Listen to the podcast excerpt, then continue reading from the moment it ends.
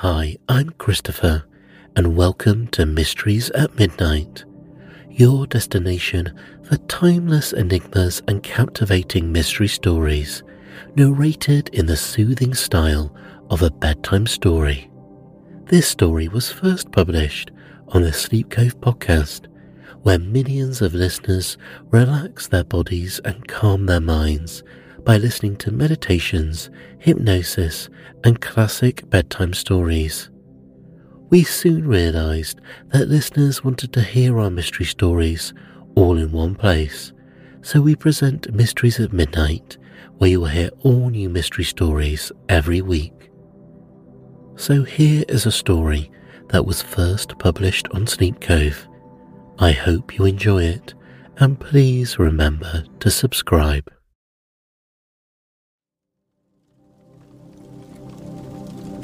Hello and welcome. Please listen to this recording in a place where you can safely go to sleep. Tonight's story is a classic short story mystery taken from the adventures of Sherlock Holmes. Sherlock Holmes travels to Boscombe and investigates a murder scene where all might not be as it seems. And let's begin. The Adventures of Sherlock Holmes, The Boscombe Valley Mystery. We were seated at breakfast one morning, my wife and I, when the maid brought in a telegram. It was from Sherlock Holmes and ran in this way Have you a couple of days to spare? Have just been wired for from west of England in connection with Boscombe Valley tragedy. Shall be glad if you will come with me. Air and scenery perfect. Leave Paddington by quarter past eleven. What do you say, dear? said my wife, looking across at me. Will you go? I really don't know what to say. I have a fairly long list at present, I replied. Oh, Anstruther would do your work for you. You've been looking a little pale lately. I think that the change would do good for you, and you are always so interested in Mr. Sherlock Holmes's cases. I should be ungrateful if I were not, seeing what I gained through one of them, I answered. But if I am to go, I must back at once, for I have only half an hour. My experience of camp life in Afghanistan had at least had the effect of making me a prompt and ready traveller. My wants were few and simple, so that in less than the time stated, I was in a cab with my valets, rattling away to Paddington Station. Sherlock Holmes was pacing up and down the platform, his tall, gaunt figure made even gaunter and taller by his long grey travelling cloak and close fitting cloth cap. It is very good of you to come, Watson, said he. It makes a considerable difference to me having someone with me whom I can thoroughly rely. Local aid is always either worthless or else biased. If you will keep the two corner seats, I shall get the tickets. We had the carriage to ourselves, save for an immense litter of papers which Holmes had brought with him. Among these he rummaged and read, with intervals of note taking and of meditation, until we were past Reading. Then he suddenly rolled them all into a gigantic ball and tossed them up onto the rack. Have you heard anything of this case? he asked. Not a word. I have not seen a paper for some days, I replied. The London press has not had very full accounts. I have just been looking through all the recent papers in order to master the particulars. It seems, from what I gather, to be one of those simple cases which are so extremely difficult. That sounds a little paradoxical, I replied but it is profoundly true. Singularity is almost invariably a clue. The more featureless and commonplace a crime is, the more difficult it is to bring it home. In this case, however, they have established a very serious case against the son of the murdered man.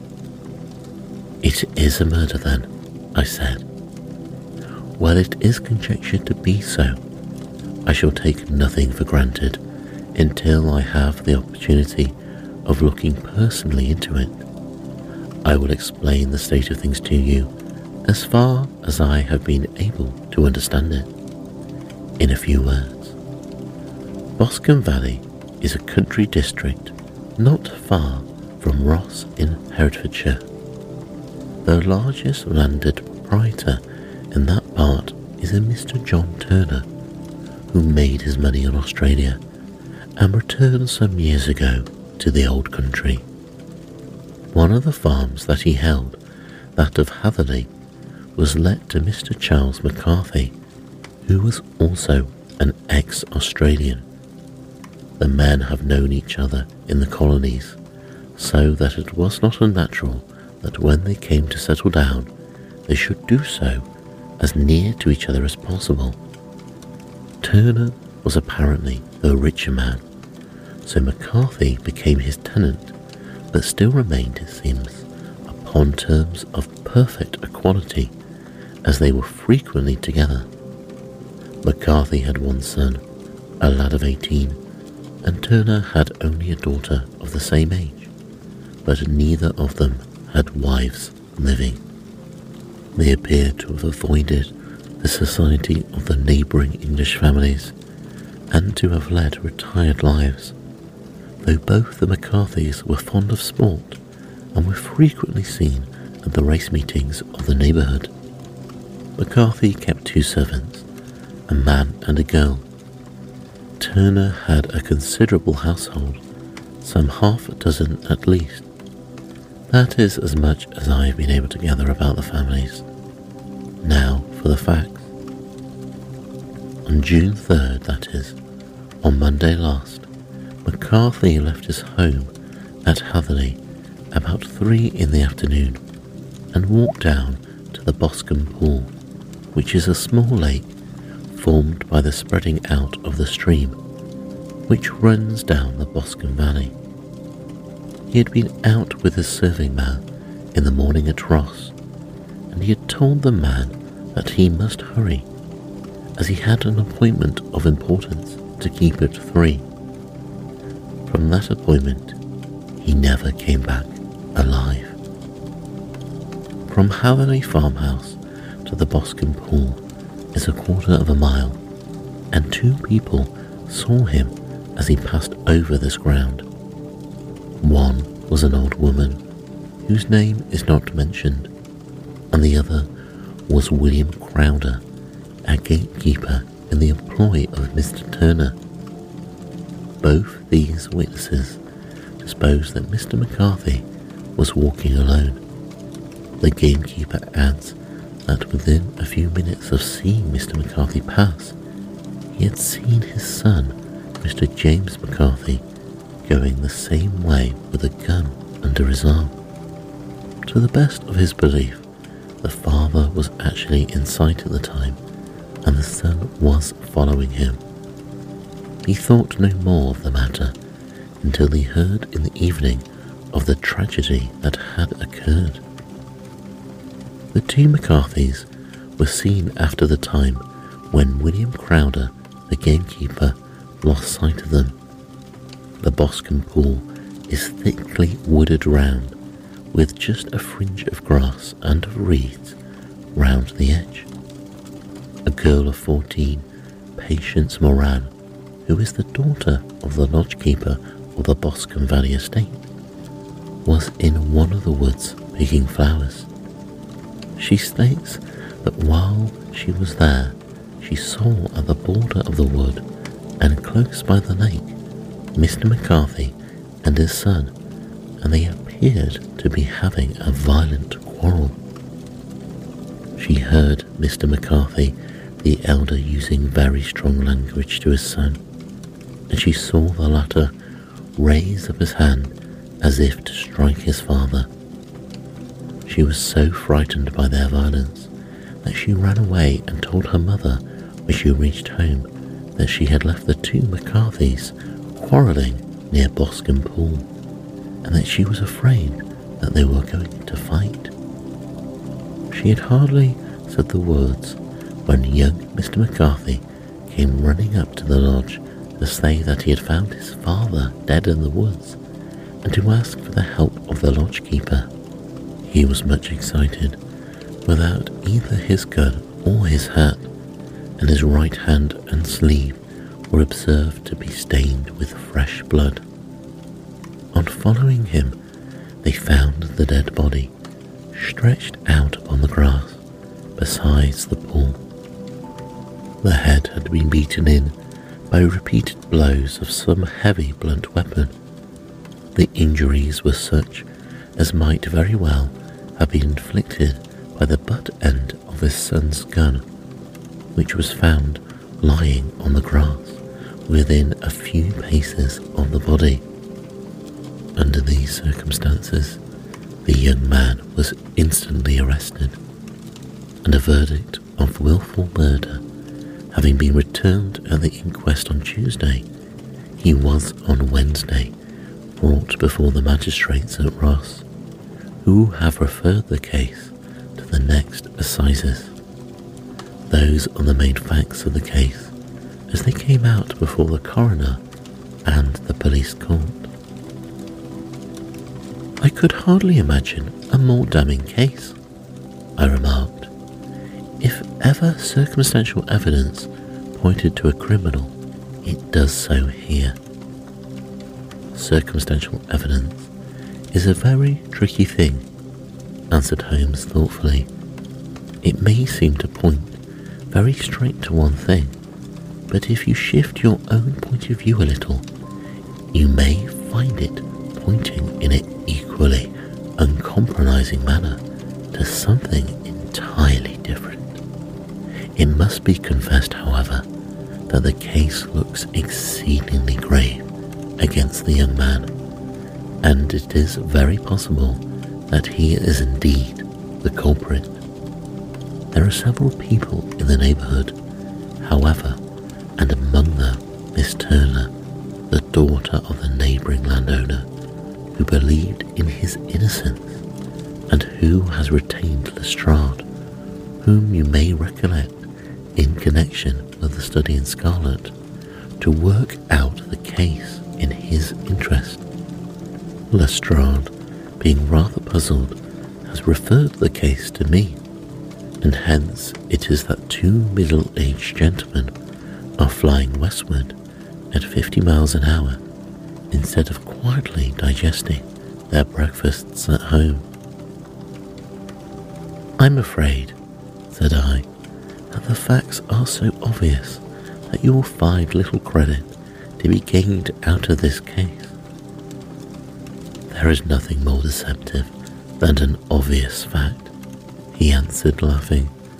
Besides, you may chance to hit upon some obvious facts which have been by no means obvious to Mr. Lestrade. You know me too well to think that I am boasting when I say that I shall either confirm or destroy his theory by means which he is quite incapable of employing or even of understanding. To take the first example to hand, I am very clearly perceived that in your bedroom the window is upon the right hand side, and yet I question whether Mr. Lestrade would have even noted so self evident a thing as that. How on earth? I replied. My dear fellow, I know you well. I know the military neatness which characterizes you. You shave every morning, and in this season you shave by the sunlight. But since your shaving is less and less complete as you get farther back on the left hand side, until it becomes positively slovenly as we get round the angle of the jaw, it is surely very clear that the side is less illuminated than the other. I could not imagine a man of your habits looking at himself in an equal light and being satisfied with such a result. I only quote this as a trivial example of observation and interference. Therein lies my métier, and it is just possible that it may be of some service in this investigation which lies before us. There are one or two minor points which were brought out in the inquest and which are worth considering. What are they? I said. It appears that his arrest did not take place at once, but after the return to Hatherley Farm. On the inspector of constabulary informing him that he was a prisoner, he remarked that he was not surprised to hear it, and that it was no more than his deserts. This observation of his had the natural effect of removing any traces of doubt which might have remained in the minds of the coroner's jury. It was a confession, I exclaimed. No, for it was followed by a protestation of innocence. Coming on the top of such a damning series of events, it was at least a most suspicious remark, I replied. On the contrary, said Holmes, it is the brightest rift which I can at present see in the clouds. However innocent he might be, he could not be such an absolute imbecile as not to see that the circumstances were very black against him. Had he appeared surprised at his own arrest or feigned indignation at it, I should have looked upon it as highly suspicious. Because such surprise or anger would not be natural under the circumstances, and yet might appear to be the best policy to a scheming man.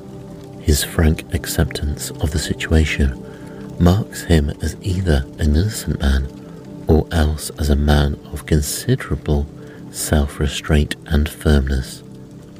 As to his remark about his deserts, it was also not unnatural if you consider that he stood beside the dead body of his father and that there is no doubt that he had that very day so far forgotten his filial duty as to bandy words with him, and even according to the little girl whose evidence is so important, to raise his hand as if to strike him. The self reproach and contrition which are displayed in his remark appear to me to be the signs of a healthy mind rather than a guilty one. I shook my head. Many men have been hanged on far slighter evidence, I remarked. So they have, retorted Holmes, and many men have been wrongfully hanged.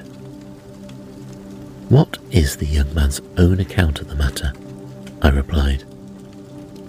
It is, I'm afraid, not very encouraging to his supporters though there are one or two points in it which are suggestive. You'll find it here. You may read it for yourself.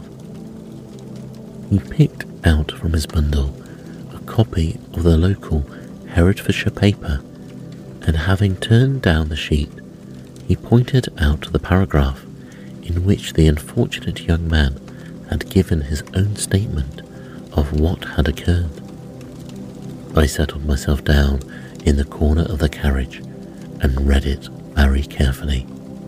It ran in this way Mr. James McCarthy, the only son of the deceased, was then called and gave evidence as follows.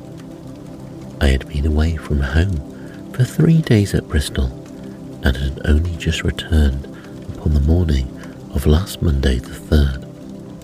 My father was absent from home at the time of my arrival, and I was informed by the maid that he had driven over to Ross with John Cobb, the groom.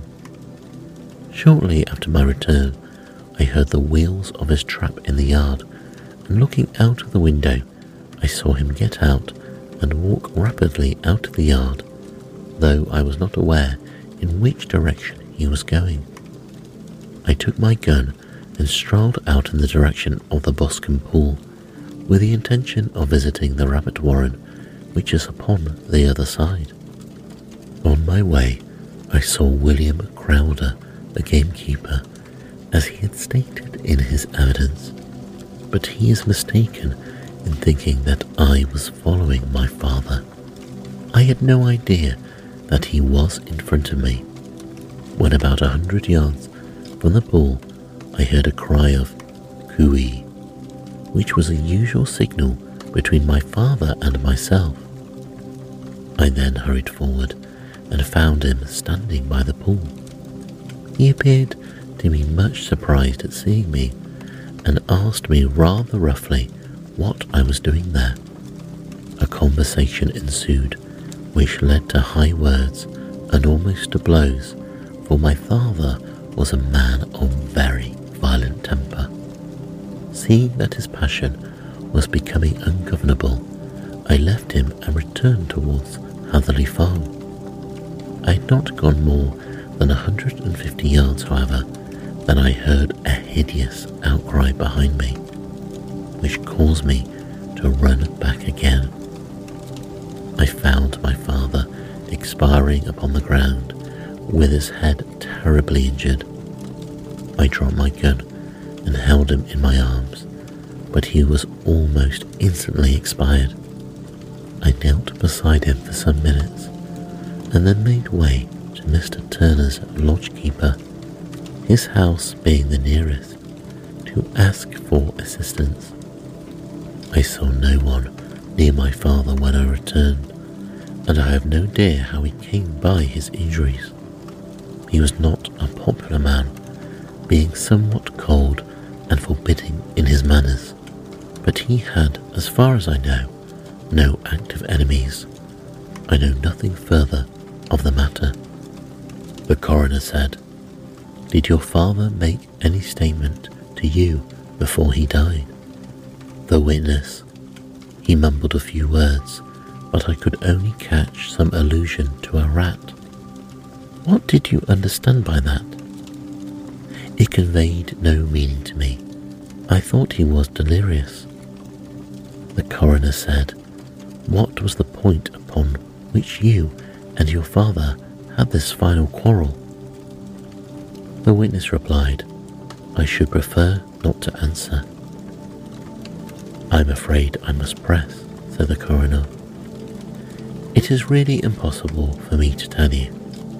I can assure you that it has nothing to do with the sad tragedy which followed. The coroner pressed on. That is for the court to decide. I need not point out to you that your refusal to answer will prejudice your case considerably in any future proceedings which may arise. The witness was steadfast. I must still refuse. The coroner said, I must understand the cry of cooee was a common signal between you and your father? It was. How was it then that he uttered it before he saw you and before he even knew that you had returned from Bristol? The witness, with some considerable confusion, said, I do not know. A juryman spoke. Did you see nothing which aroused your suspicions when you returned on hearing the cry and found your father fatally injured?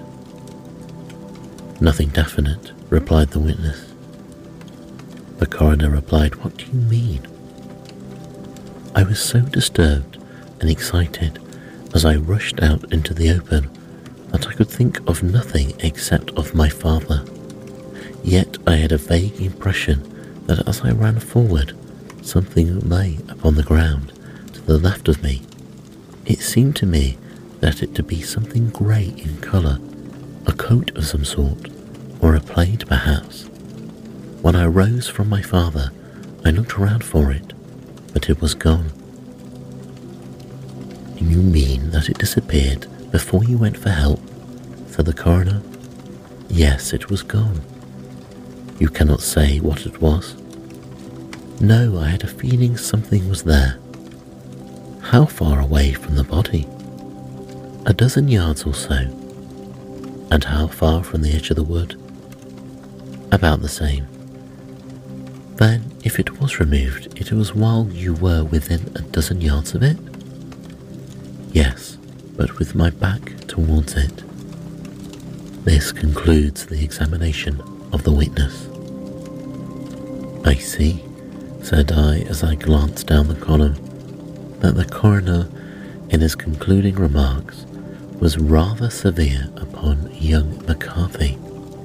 He calls attention, and with reason, to the discrepancy about his father having signalled to him before seeing him, also to his refusal to give details of his conversation with his father and his singular account of his father's dying words. They are all, as he remarks, very much against the son. Holmes laughed softly to himself and stretched himself out upon the cushion seat. Both you and the coroner have been at some pains, said he, to single out the very strongest points in the young man's favour. Don't you see that you have alternatively given him credit for having too much imagination and too little? Too little if he could not invent a cause of quarrel which would give him the sympathy of the jury. Too much if he evolved from his own inner consciousness anything so ultra as a dying reference to a rat and the incident of the vanishing cloth. No, sir, I shall approach this case from the point of view that what this young man says is true, and we shall see whither that hypothesis will lead us. And now here is my pocket book, Petrarch, and not another word shall I say of this case until we are on the scene of action. We lunch at Swindon, and I see that we shall be there in 20 minutes. It was nearly four o'clock when we were at last, after passing through the beautiful Stroud Valley and over the broad, gleaming Severn, found ourselves at the pretty little country road of Ross. A lean, ferret like man, furtive and sly looking, was waiting for us upon the platform. In spite of the light brown dust coat and leather leggings which he wore in deference to his rustic surroundings, I had no difficulty in recognizing Lestrade of Scotland Yard. With him we drove to the Hereford Arms, where a room had already been engaged for us. I've ordered a carriage, said Lestrade as we sat over a cup of tea. I knew your energetic nature and that you would not be happy until you had been on the scene of the crime. It was very nice and complimentary of you, Holmes answered. It is entirely a question of barometric pressure. Lestrade looked startled. I do not quite follow, he said. How is the glass? Twenty-nine, I see. No wind, not a cloud in the sky. I have a caseful of cigarettes here which need smoking, and the sofa is very much superior in the usual country hotel abomination. I do not think that it is probable that I shall use the carriage tonight. Lestrade laughed indulgently. You have no doubt already formed your conclusions from the newspapers, he said The case is as plain as a pikestaff, and the more one goes into it, the plainer it becomes. Still, of course, one can't refuse a lady, and such a very positive one too. She has heard of you and would have your opinion, though I repeatedly told her that there was nothing which you could do which I had not already done. Why, bless my soul, here is our carriage at the door. He had hardly spoken before there rushed into the room one of the most lovely young women that I've ever seen in my life, her violet eyes shining Her lips parted, a pink flush upon her cheeks, all thought of her natural reserve lost in her overpowering excitement and concern. Oh, Mr. Sherlock Holmes, she cried, glancing from one to the other of us, and finally, with a woman's quick intuition, fastening upon my companion. I am so glad that you have come. I have driven down to tell you so. I know that James didn't do it. I know it. And I want you to start upon your work knowing it too. Never let yourself doubt upon that point. We have known each other since we were little children, and I know his faults as no one else does. But he is too tender hearted to hurt a fly. Such a charge is absurd to anyone who really knows him. I hope we may clear him, Miss Turner, said Sherlock Holmes. You may rely upon my doing all that I can. But you have read the evidence. You have formed some conclusion. Do you not see some loophole, some flaw? Do you not think yourself that he is innocent? I think that is very probable, said Holmes. There now, she cried, throwing back her head and looking defiantly at Lestrade. You hear? He gives me hopes. Lestrade shrugged his shoulders. I'm afraid that my colleague has been a little quick in forming his conclusions, he said. But he is right, she replied. Oh, I know that he is right. James never did it. And about his quarrel with his father, I'm sure that the reason why he would not speak about it to the coroner was because I was concerned in it. In what way? Asked Holmes. It is no time for me to hide anything. James and his father had many disagreements about me. Mr. McCarthy was very anxious that there should be a marriage between us. James and I have always loved each other as brother and sister, but of course he is young and has seen very little of life yet. And, and, well, he naturally did not wish to do anything like that yet. So there were quarrels, and this, I am sure, was one of them. And your father? asked Holmes. Was he in favour of such a union? No, he was adverse to it also. No one but Mr. McCarthy was in favour of it. A quick blush passed over her fresh young face as Holmes shot one of his keen, questioning glances at her. Thank you for this information, said he. May I see your father if I call tomorrow? I am afraid the doctor won't allow it. The doctor? said Holmes. Yes, have you not heard? Poor father has never been strong for years back, but this has broken him down completely. He has been taken to bed, and Dr. Willows say that he is a wreck and that his nervous system is shattered. Mr. McCarthy was the only man alive who had known Dad in the old days in Victoria. Ha, in Victoria, that is important. Yes, and the mines. Quite so, at the gold mines, where, as I understand, Mr. Turner made his money. Yes, certainly, she replied. Thank you, Miss Turner. You have been of material assistance to me. You will tell me if you have any news tomorrow, she asked thoughtfully. No doubt you will go to prison to see James.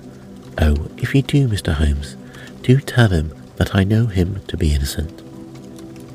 I will, Miss Turner. I must go home now, for Dad is very ill and he misses me so if I leave.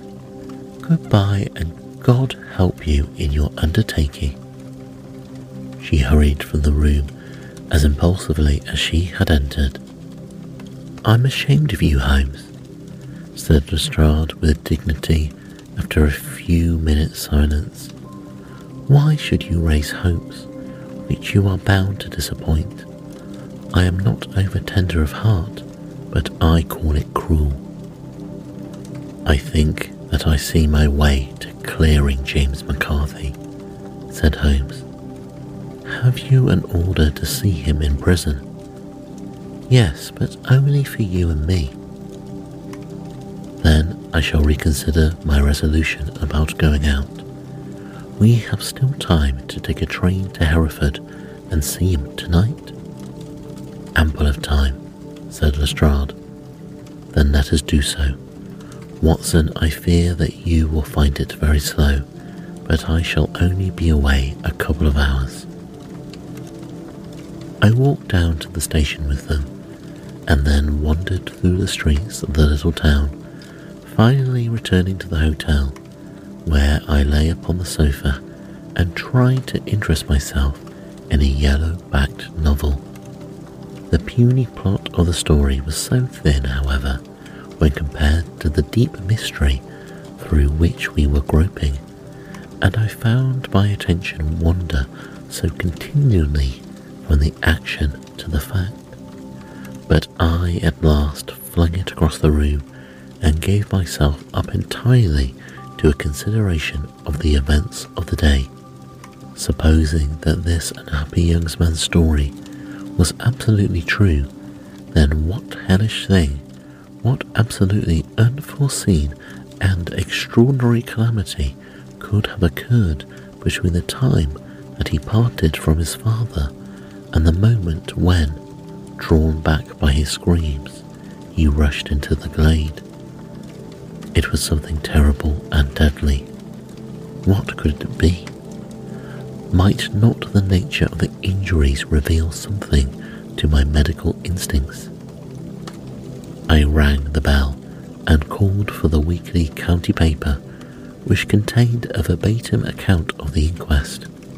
In the surgeon's disposition, it was stated that the posterior third of the left parietal bone and the left half of the occipital bone had been shattered by a heavy blow from a blunt weapon. I marked the spot upon my own head. Clearly, such a blow must have been struck from behind. That was to some extent in favour of the accused, as when seen quarrelling, he was face to face with his father. Still, it did not go for very much, for the older man might have turned his back before the blow fell. Still, it might be worthwhile to call Holmes's attention to it. Then there was the peculiar dying reference to a rat. What could that mean? It could not be delirium. A man dying from a sudden blow does not commonly become delirious. No, it was more likely to be an attempt to explain how he met his fate. But what could it indicate? I put my brains together to find some possible explanation, and then the incident of the grey cloth seen by young Mr. McCarthy.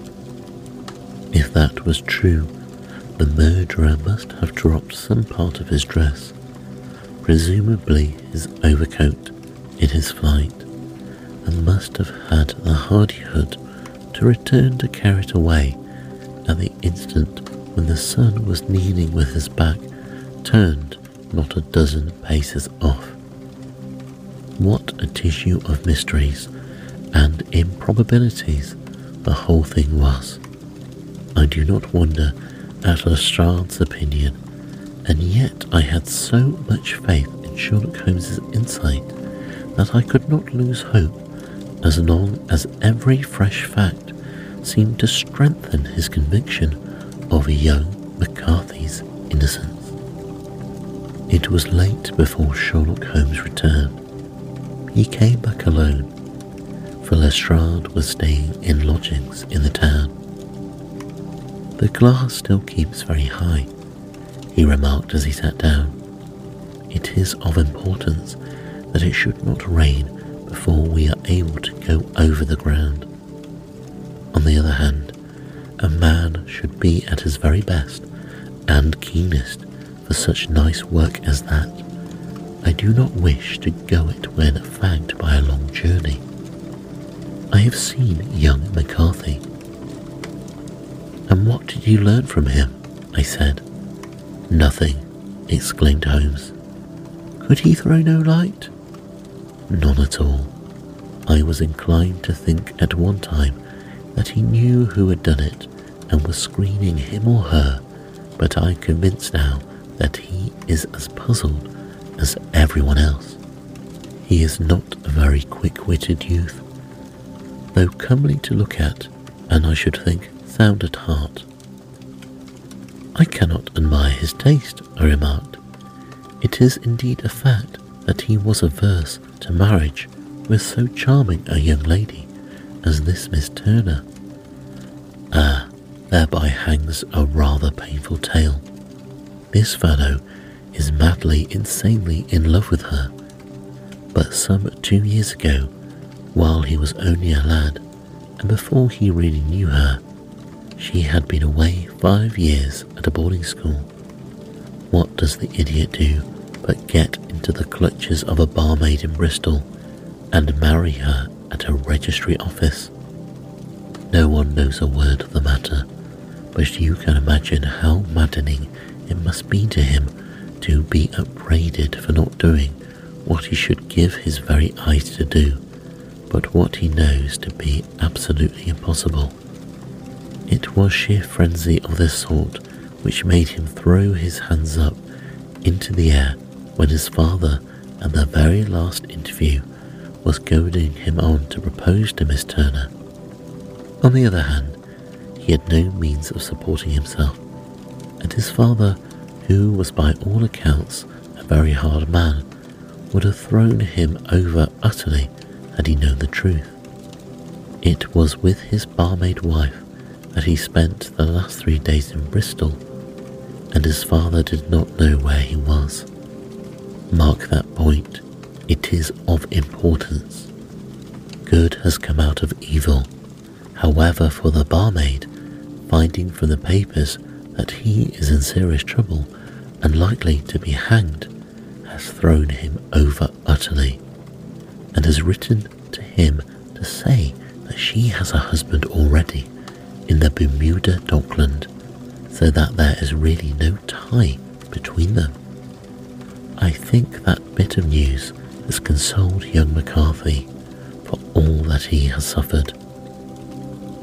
But if he is innocent, who has done it? I replied. Ah, who? I would call your attention very particularly to two points. One is that the murdered man had an appointment with someone at the pool, and that the someone could not have been his son, for his son was away and did not know when he would return. The second is that the murdered man was heard to cry cooey before he knew that his son had returned.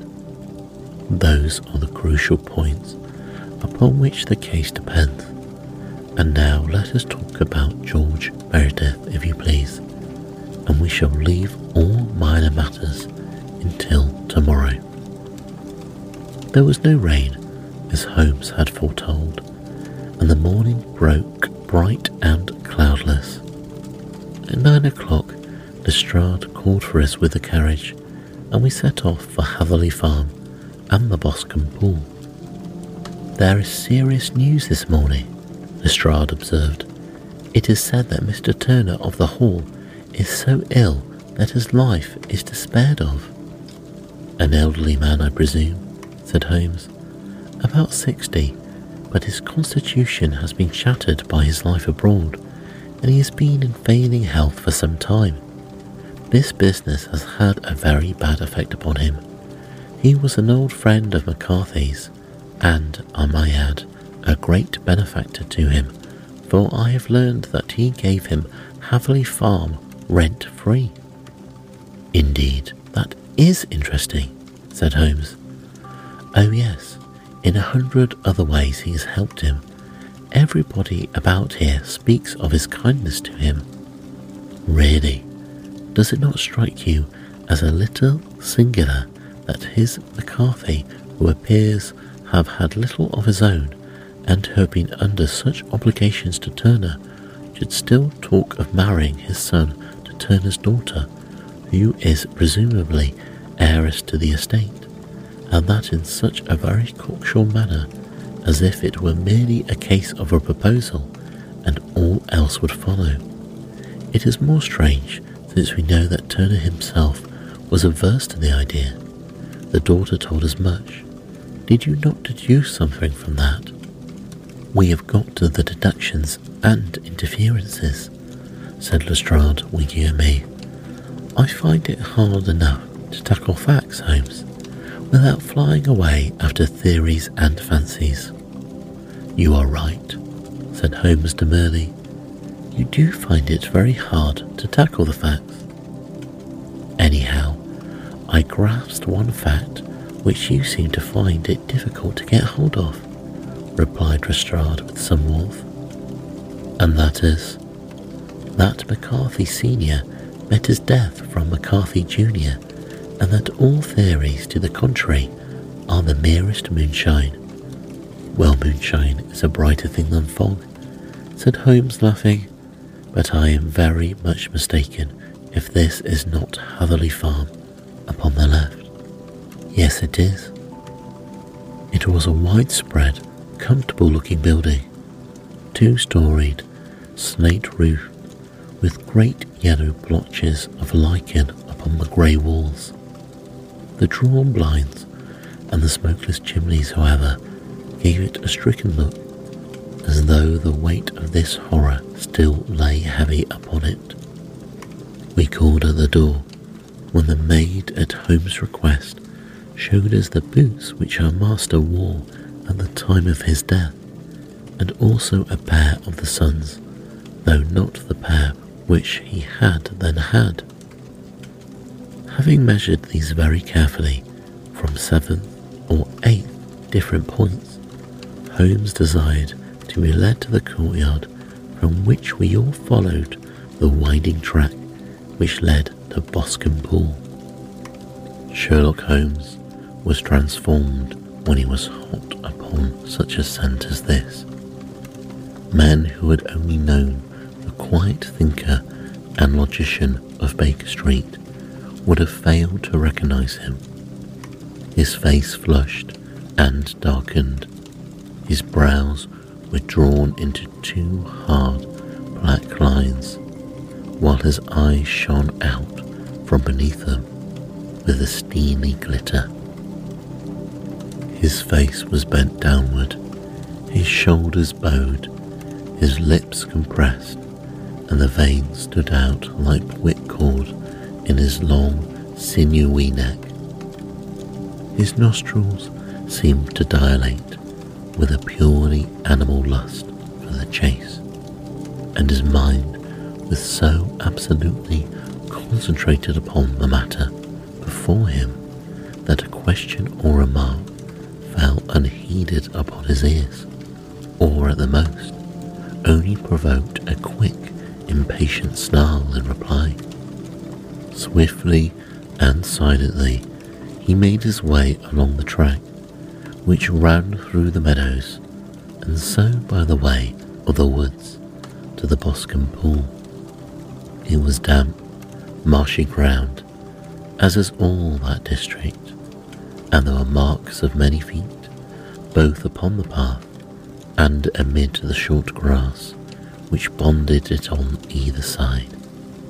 Sometimes Holmes would hurry on, sometimes stop dead, and once he made quite a little detour into the meadow.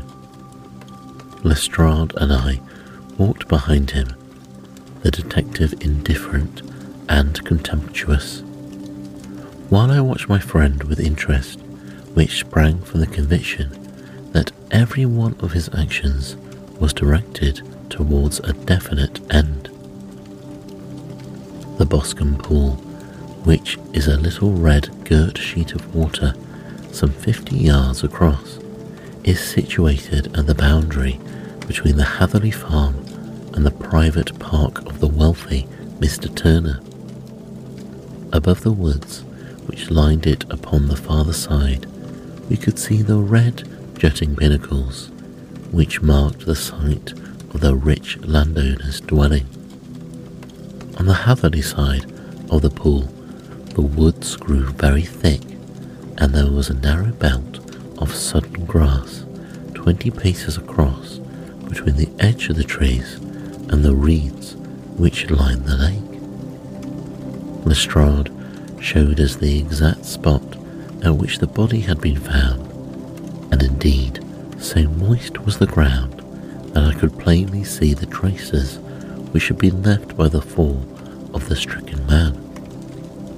To Holmes, as I could see by his eager face and peering eyes, very many other things were to be read upon the trampled grass. He ran round like a dog who was picking up a scent and then turned upon my companion. What did you go into the pool for? he asked. I fished about with a rake. I thought there might be some other weapon or other trace. But how on earth did you know that? Oh, tut tut, I have no time. That left foot of yours, with its inward twist, is all over the place. A mole could trace it, and there it vanishes among the reeds. Oh, how simple it would have been had I been here before they came like a herd of buffalo and wallowed all over it. Here is where the party with the lodgekeeper came, and they have covered all tracks for six or eight feet around the body. But here are three separate tracks of the same feet. He drew out a lens and laid down upon the waterproof to have a better view, taking all the time rather to himself than to us. These are young McCarthy's feet. Twice he was walking, and once he ran swiftly, so that the soles are deeply marked and the heels hardly visible. That bears out his story. He ran when he saw his father on the ground. Then here are the father's feet as he paced up and down. What is this then?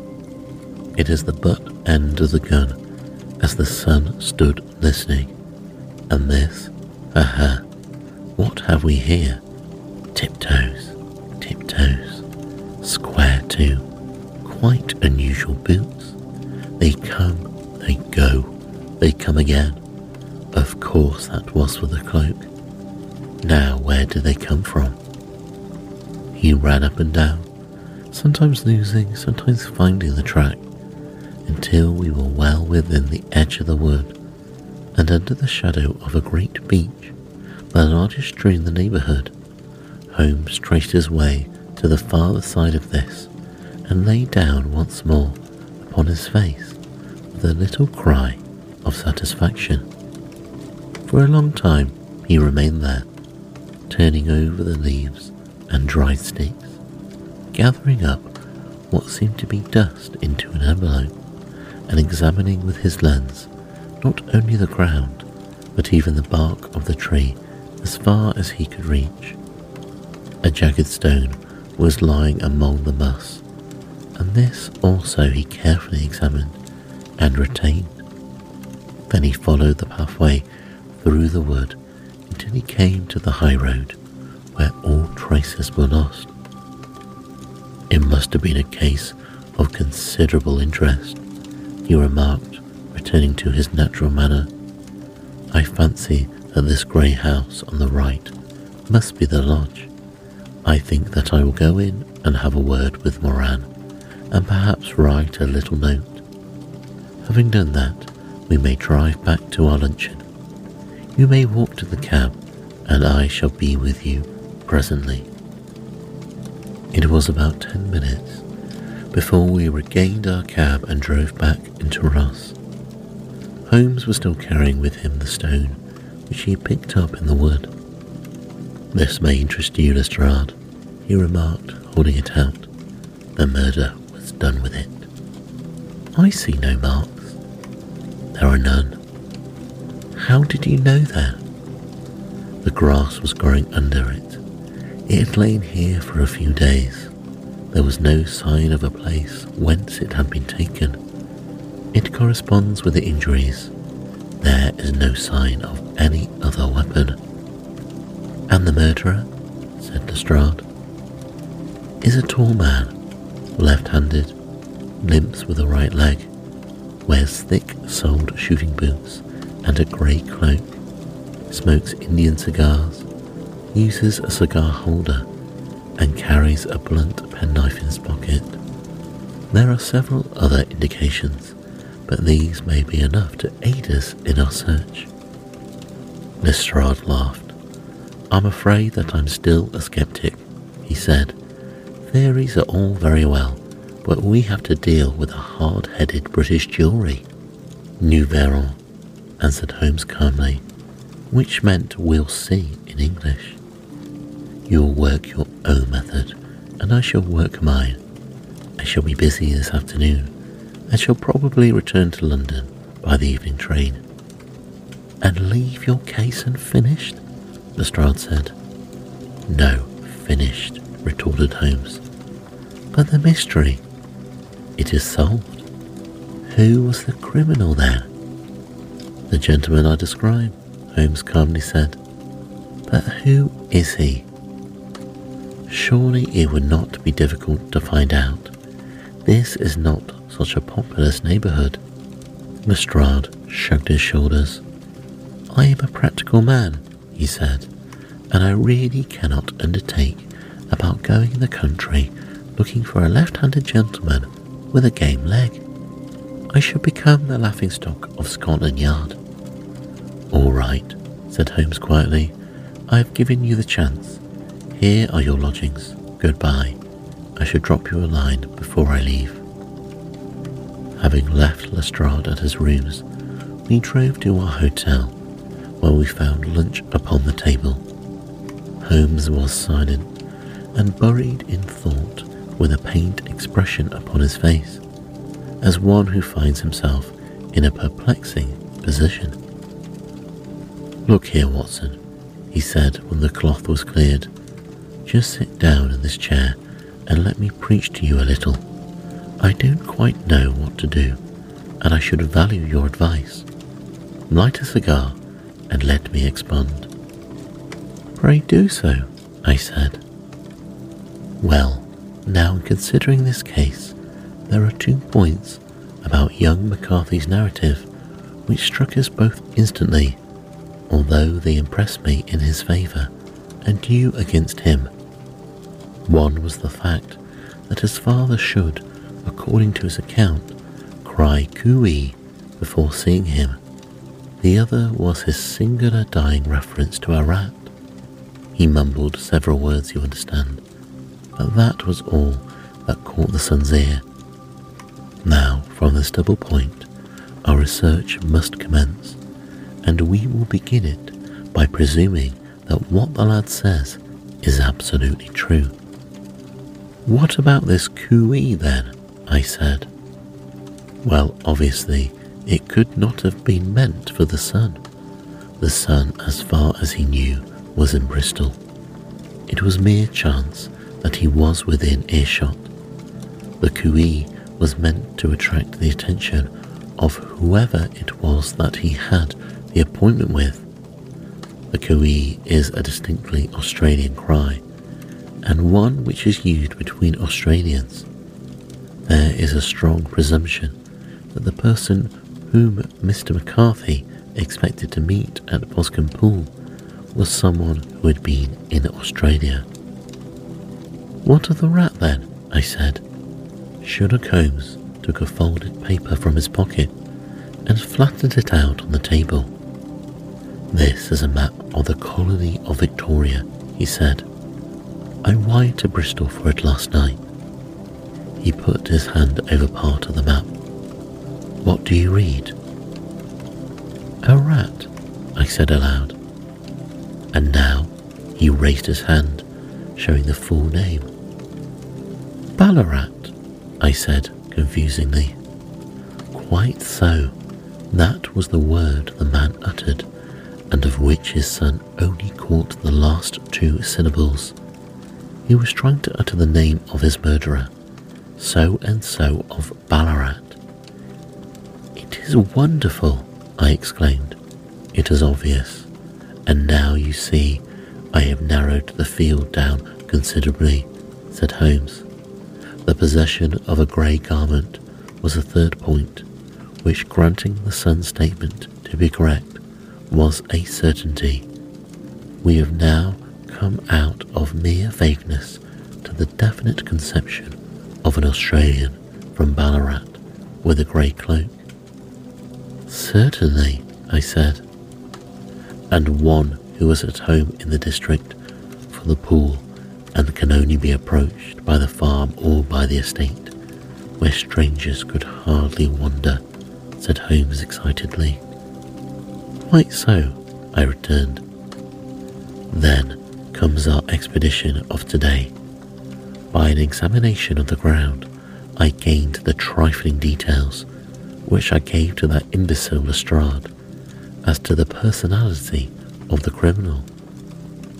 But how did you gain them? I said, still a little confused. You know my method, said Holmes. It is founded upon the observation of trifles. His height, I know, might be roughly judged by the length of his stride. His boots, too, might be told from their traces, I guessed. Yes, they were peculiar boots, said Holmes. But his lameness? The impression of his right foot was always less distinct from his left.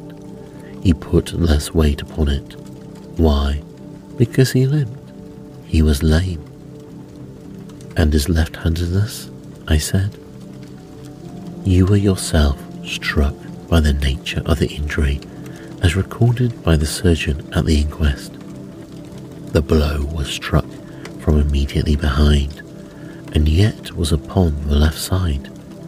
Now, how can that be unless it were by a left handed man? He had stood behind that tree during the interview between the father and son. He had even smoked there. I found the ash of a cigar and my special knowledge of tobacco ashes enables me to pronounce as an Indian cigar. I have, as you know, devoted some attention to this and written a little monograph on the ashes of 140 varieties of pipe, cigar, and cigarette tobacco. Having found the ash, I then looked round and discovered the stump among the moss where he had tossed it. It was an Indian cigar of the variety which are rolled in Rotterdam. And the cigar holder? I responded, amazed. I could see that the end had not been in his mouth, therefore he used a holder. The tip had been cut off, not bitten off, but the cut was not a clean one, so I deduced a blunt penknife. Holmes, I said, you have drawn a net around this man from which he cannot escape, and you have saved an innocent human life as truly as if you had cut the cord which was hanging him. I see the direction in which all this points. The culprit is Mr. John Turner, cried the hotel waiter, opening the door of our sitting room and ushering in a visitor before I could finish my sentence. The man who entered was a strange and impressive figure. His slow, limping step and bowed shoulders gave the impression of decrepitude, and yet his hard, deep lined, craggy features and his enormous limbs showed that he was possessed of unusual strength of body and of character. His tangled beard, grizzled hair, and outstanding drooping eyebrows combined to give an air of dignity and power to his appearance, but his face was an ashen white, while his lips and the corners of his nostrils were tinged with a shade of blue. It was clear to me at a glance that he was in the grip of some deadly and chronic disease. Pray sit down on the sofa, said Holmes gently. You had my note? Yes, the lodgekeeper brought it up. You said you wished to see me, here to avoid a scandal, he replied. I thought people would talk if I went to the hall, said Holmes. And why do you wish to see me? He looked across at my companion with despair in his weary eyes, as though his question was already answered. Yes, said Holmes, answering the look rather than the words. It is so. I know all about Mr. McCarthy. The old man sunk his face in his hands. God help me, he cried, but I would not have let the young man come to harm. I give you my word that I would have spoken out if it went against him at the assizes.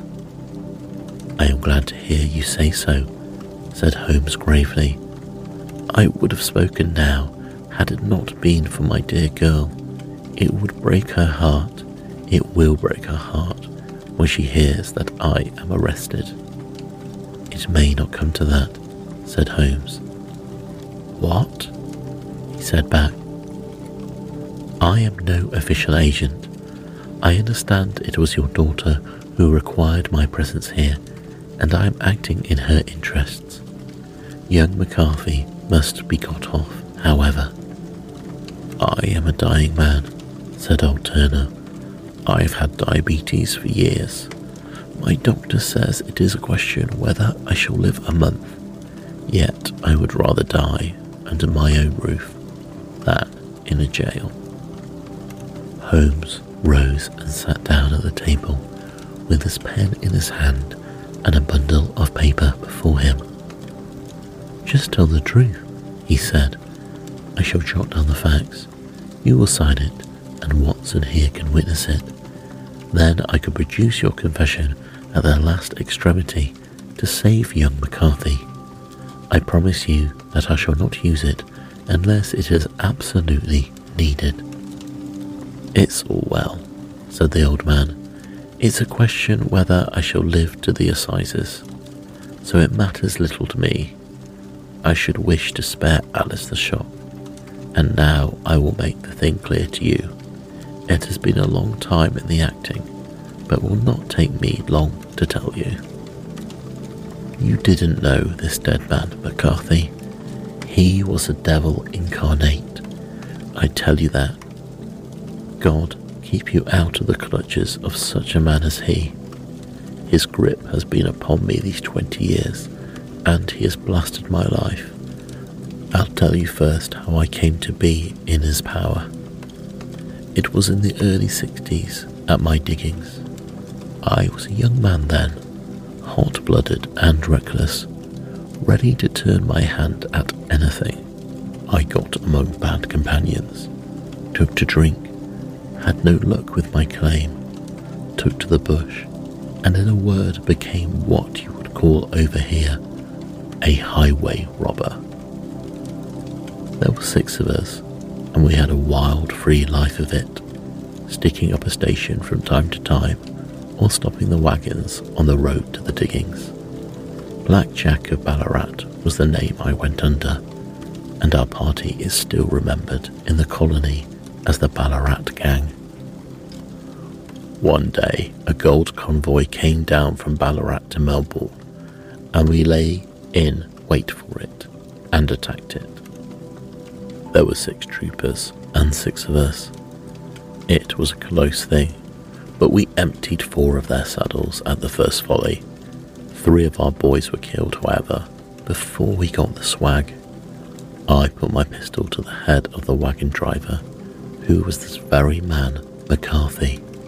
I wished to the Lord that I had shot him then, but I spared him, though I saw his wicked little eyes fixed on my face, as though to remember every feature. We got away with the gold, became wealthy men, and made our way over to England without being suspected. There I parted from my old pals, determined to settle down to a quiet and respectable life. I bought this estate, which chanced to be in the market, and I set myself to do a little good with my money, to make up for the way in which I had earned it. I married too, and though my wife died young, she left me my dear little Alice. Even when she was just a baby, her wee hand seemed to lead me down the right path, as nothing else had ever done. In a word, I turned over a new leaf and did my best to make up for the past. All was going well when McCarthy laid his grip upon me. I had gone up to town about an investment and met him in Regent Street with hardly a coat to his back or a boot to his foot. Here we are, Jack, says he, touching me on the arm. We'll be good as family to you. There's two of us, me and my son, and you can have the keeping of us. If you don't, it's fine. Law abiding country is England, and there's always a policeman within hail. Well, down they came to the West Country. There was no shaking them off, and they have lived rent free on my best land ever since. There was no rest for me, no peace, no forgetfulness. Turn where I could, there he was, his cunning face grinning at my elbow. It grew worse as Alice grew up, for he soon saw I was afraid of her knowing my past than of the police. Whatever he wanted, he must have, and whatever it was, I gave him without question land, money, houses, until at last he asked for a thing I could not give up. He asked for Alice. His son, you see, had grown up, and so had my girl, and I was known to be in weak health. It seemed a fine stroke to him that his lad would step into the whole property. But there I was firm. I would not have his curse stock mixed with mine. Not that I had any dislike to the lad, but his blood was in him, and that was enough. I stood firm. McCarthy threatened. I braved him to do the worst. We were to meet at the pool midway between our houses to talk it over. When I went down there, I found him talking with his son, so I smoked a cigar and waited behind a tree until he should be alone but as I listened to his talk, all that was black and bitter in me seemed to come uppermost. He was urging his son to marry my daughter with a little regard for what she might think, as if she were a slut of the streets. It drove me mad to think that I and all that I held most dear should be in the power of such a man as this. Could I not snap the bond I was already a dying and desperate man. Though clear of mind and fairly strong of limb, I knew that my fate was sealed. But my memory and my girl both could be saved if I could but silence that foul tongue. I did it, Mr. Holmes. I would do it again. Deeply as I have sinned, I have led a life of martyrdom to atone for it but that my girl should be entangled in the same meshes which held me was more than I could suffer. I struck him down with no more compunction than if he had been some foul and venomous beast. His cry brought back his son, but I had gained the cover of the wood, though I was forced to go back to fetch the cloak which I had dropped in my flight. That is the true story, gentlemen, of all that occurred. Well, it is not for me to judge you, said Holmes as the man signed the statement which had been drawn out. I pray that we may never be exposed to such a temptation. I pray not, sir. And what do you intend to do? In view of your health, nothing. You are yourself aware that you will soon have to answer for your deed at a higher court than the assizes. I will keep your confession, and if Mr. McCarthy is condemned, I shall be forced to use it. If not, it shall never be seen by mortal eye, and your secret, whether you be alive or dead, shall be safe with us. Farewell then, said the old man solemnly. Your own deathbeds when they come will be easier for the thought of the peace which you have given to mine.